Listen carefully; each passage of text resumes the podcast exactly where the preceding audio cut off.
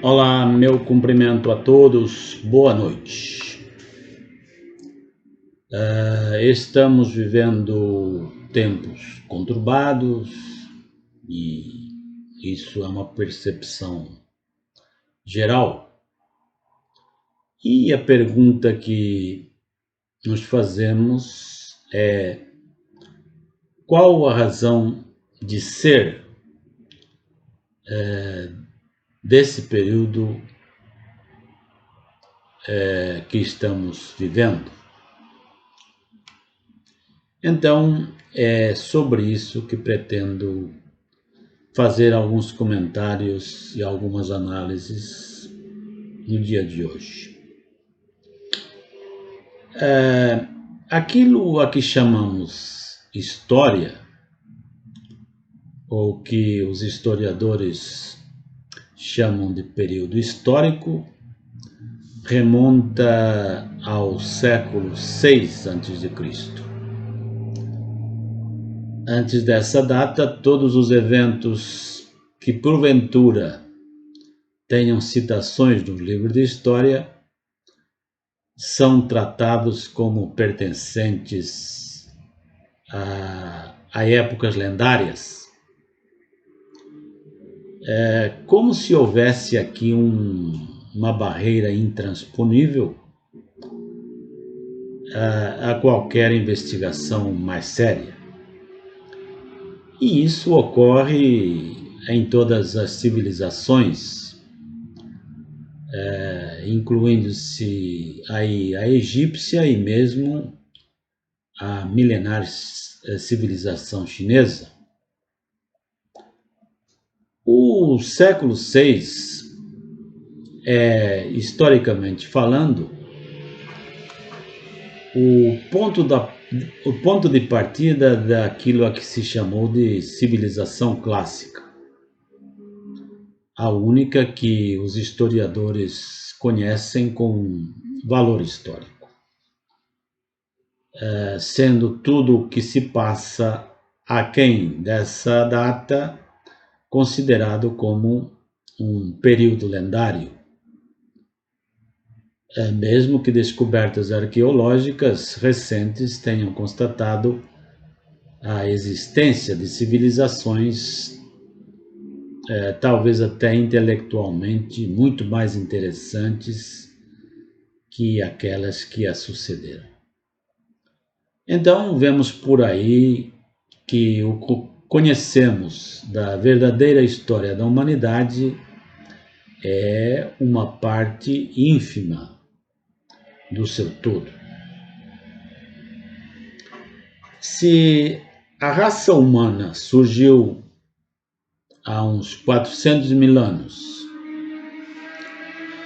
e considerando que o homem moderno chegou à Europa há uns 40 mil anos atrás, podemos por aí perceber o quanto os modernos podem se julgar orgulhosos da extensão dos seus conhecimentos históricos. Esse século VI a.C. parece ter sido um período em que se produziram mutações consideráveis entre quase todos os povos. Foi nesse período que a China, onde antes existia apenas uma doutrina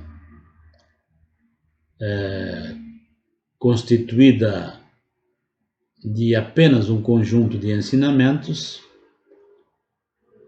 ela dividiu esse conjunto de ensinamentos em duas partes distintas.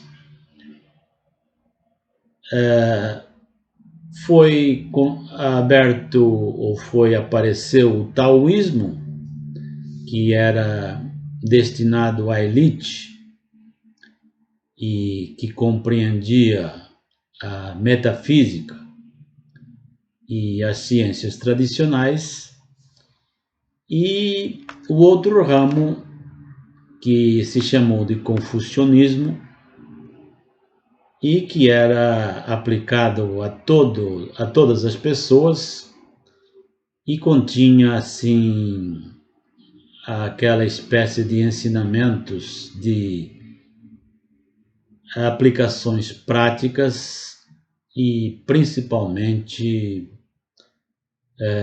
sociais. Entre os persas, foi a época do último dos Zoroastros. E na Índia, foi a época em que surgiu o budismo, veículo que foi usado para a difusão das doutrinas hindus em diversas partes da Ásia, como a China, o Japão, países malaios e o Tibete. No Ocidente foi a época em que os judeus enfrentaram o cativeiro na Babilônia. E ainda para Roma foi o início do que se chama período histórico, propriamente dito, período esse que sucedeu à época lendária dos reis. E na Grécia foi o início da assim chamada civilização clássica, a única que os historiadores reconhecem como histórica, sendo tudo mais anterior a essa época considerado como lendário. Nessa mesma Grécia, nessa época surgiu aquilo a que se denominou filosofia, termo que, segundo a história, foi inicialmente usado por Pitágoras e que etimologicamente significa amor à sabedoria. É, portanto, um estágio preliminar e preparatório, podemos dizer assim, de um caminho que conduziria à verdadeira sabedoria, mas que, de todo modo, é um estágio inferior a essa mesma sabedoria. É significado esse que se deturpou no decorrer do tempo e se passou a tomar esse estágio intermediário, transitório, pelo próprio fim, chegando-se a confundir hoje as duas palavras, entendendo-se erroneamente a palavra filosofia como sendo a própria sabedoria. A filosofia hoje é uma pretensa sabedoria puramente humana, de ordem puramente racional e que usurpou o lugar da verdadeira sabedoria tradicional, suprarracional e não humana. A verdadeira sabedoria, ela deve apresentar sempre dois lados. Um lado esotérico, interno, que permite aquela ligação do homem com a divindade, e o lado puramente exotérico, pertencente a uma visão puramente externa, material e inferior.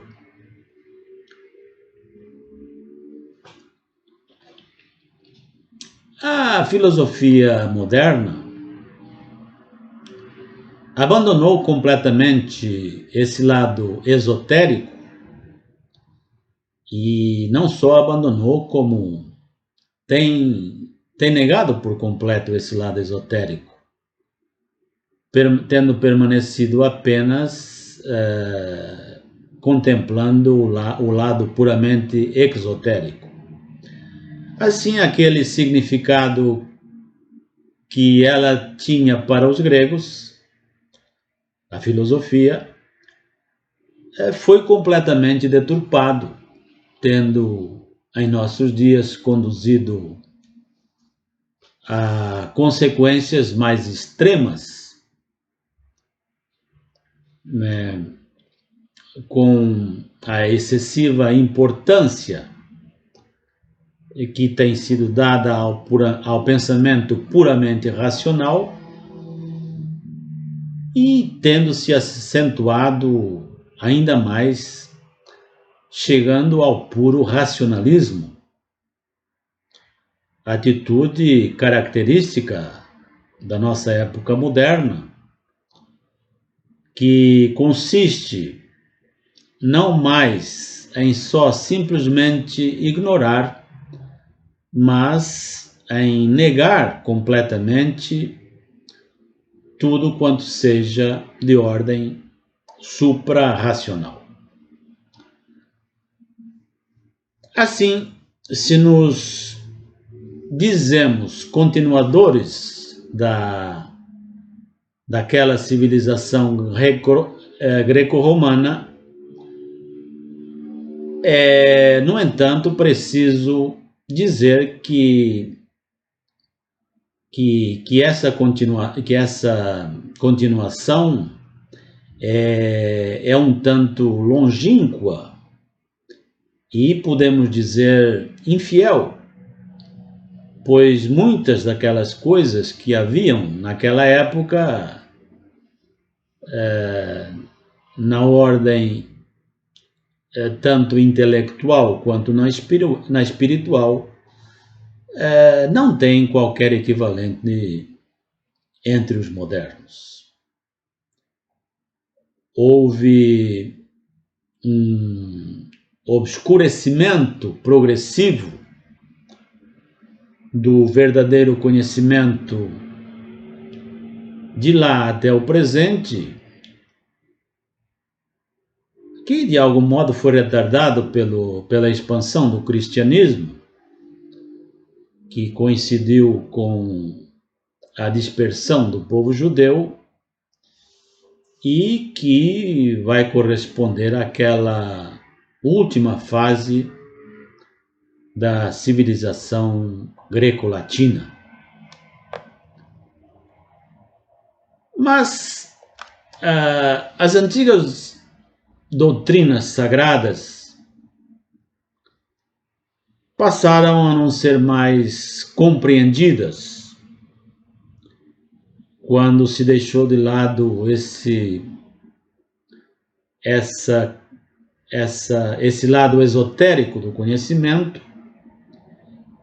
e passaram a se degenerar cada vez mais, a ponto de serem tratadas como puras superstições,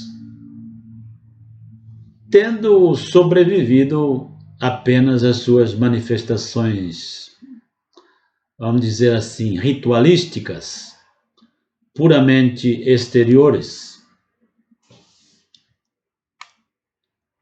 E de decadência em decadência veio o período das invasões bárbaras, com o consequente fim do Império Romano. Veio a Idade Média, que vai se estender desde o reinado de Carlos Magno até os princípios do século XIV, e com esta última data começa uma nova decadência que, através de diversas etapas, se estende até os nossos dias. Então, a crise moderna, podemos dizer que tem como ponto de partida o começo da desagregação da cristandade, identificada com a civilização medieval ocidental, com o regime feudal e com a origem da constituição das nacionalidades. O Renascimento e a Reforma são meras consequências desse rompimento definitivo com esse espírito tradicional, tanto no campo das ciências e das artes, como no campo religioso. O Renascimento foi, na realidade, a morte de muitas coisas, com o pretexto de retorno dos antigos valores da civilização greco-romana. Mas o que conseguiram dessa civilização foi trazido apenas através do que estava escrito, o que possibilitaria uma restituição muito parcial e incompleta, de caráter muito artificial, visto que eram ideias que há muito tempo tinham deixado de existir com vida própria. O espírito dessas mesmas ideias havia há muito submergido no tempo. Daí em diante passou a existir a negação completa da verdadeira intelectualidade,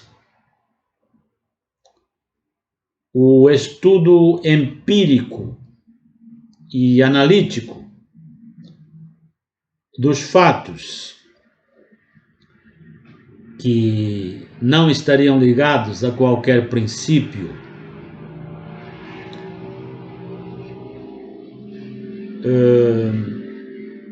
a dispersão numa multidão indefinida de detalhes insignificantes, o acúmulo de hipóteses totalmente sem fundamento, e que se destroem incessantemente umas às outras, e vistas fragmentárias que a nada podem conduzir, salvo a essas aplicações práticas que constituem a única superioridade efetiva da civilização moderna. Superioridade, aliás, pouco invejável e que, desenvolvendo-se até abafar qualquer outra preocupação, deu a essa civilização um caráter puramente material que a transformou numa verdadeira monstruosidade. A palavra símbolo do Renascimento, e que resume todo o programa da civilização moderna, é humanismo. Naquele período do Renascimento, ainda era uma palavra revestida de algum significado que mantinha uma ligação do homem à divindade, mas que com o iluminismo iria reduzir tudo a proporções puramente humanas,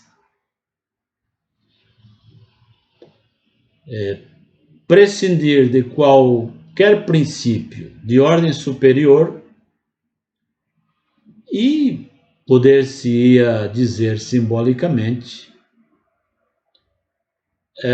desviar-se do céu sob o pretexto de conquistar a terra. E esse humanismo logo iria se transformar no laicismo contemporâneo. E querendo reduzir tudo à medida do homem, tornado como fim,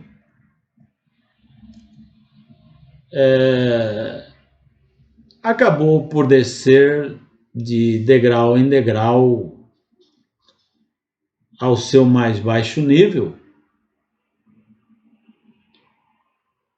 e para só quase que procurar a satisfação das necessidades inerentes ao lado material da sua natureza, pretensão, afinal de contas, bastante ilusória, pois que esta suscita sempre mais necessidades artificiais do que as que poderia satisfazer.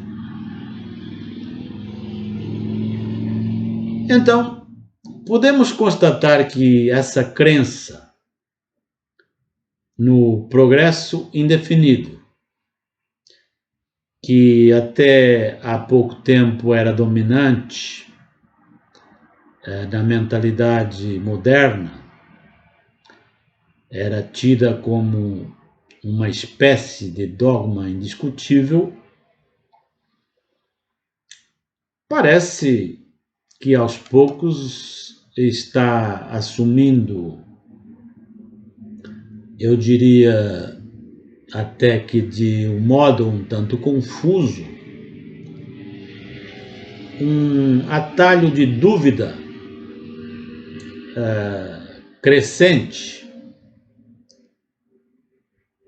e, de um modo cada vez mais perceptível, está havendo, assim como uma conscientização que a civilização ocidental, em vez de continuar o seu desenvolvimento sempre num sentido único, poderá estar chegando a um ponto de estagnação ou mesmo aproximando-se de um cataclisma. Existe assim como que uma sensação pairando sobre nossas cabeças, ainda que não saibamos de onde está vindo ou onde está essa percepção. Essa percepção é exatamente o que nós chamamos de crise do mundo moderno. Ou seja, entende-se que o mundo chegou a um ponto crítico, o que significa que atingimos um ponto de inflexão que vai exigir uma mudança de orientação e que vai provocar uma transformação mais ou menos profunda dentro de pouco tempo, quer queiramos ou não, e de uma forma totalmente imprevista. E com ou sem algum tipo de catástrofe. E é certo que estamos muito próximos desse desfecho, e como que uma prova disso é essa velocidade acelerada com que os acontecimentos se sucedem. Crise é a fase de um processo que conduz imediatamente a uma solução, quer essa solução seja favorável ou desfavorável, mas que vai haver uma decisão num ou no outro sentido. O juízo a respeito dos resultados, evidentemente, não pode ser formado a priori, justamente em vista da imprevisibilidade do resultado, de modo que os prós e os contras só poderão ser avaliados a priori.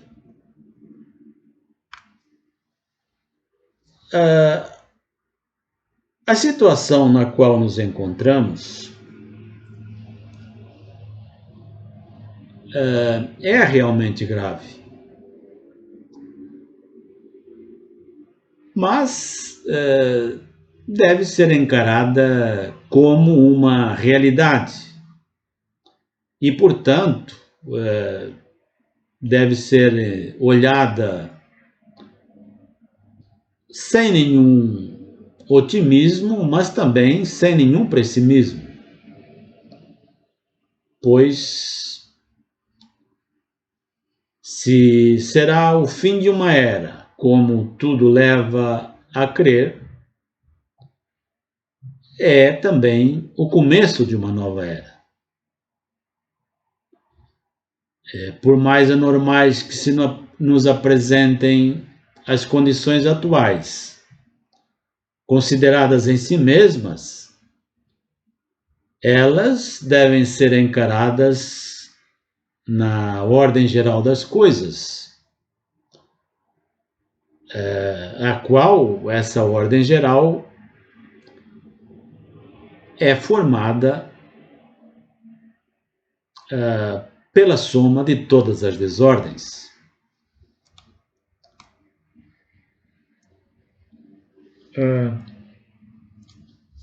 Era então necessário, para que se completasse o ciclo da humanidade, que ela passasse por esse estado de mergulho profundo na matéria, a ponto de nada mais conceberem os seres humanos para além dela e atingirem aquele extremo oposto da espiritualidade primordial, tornando-se tanto mais escravos desta mesma matéria, quanto mais tentassem sujeitá-la a seus diversos fins, o que fatalmente nos conduziu a uma agitação crescente, sem regra nem finalidade, a uma dispersão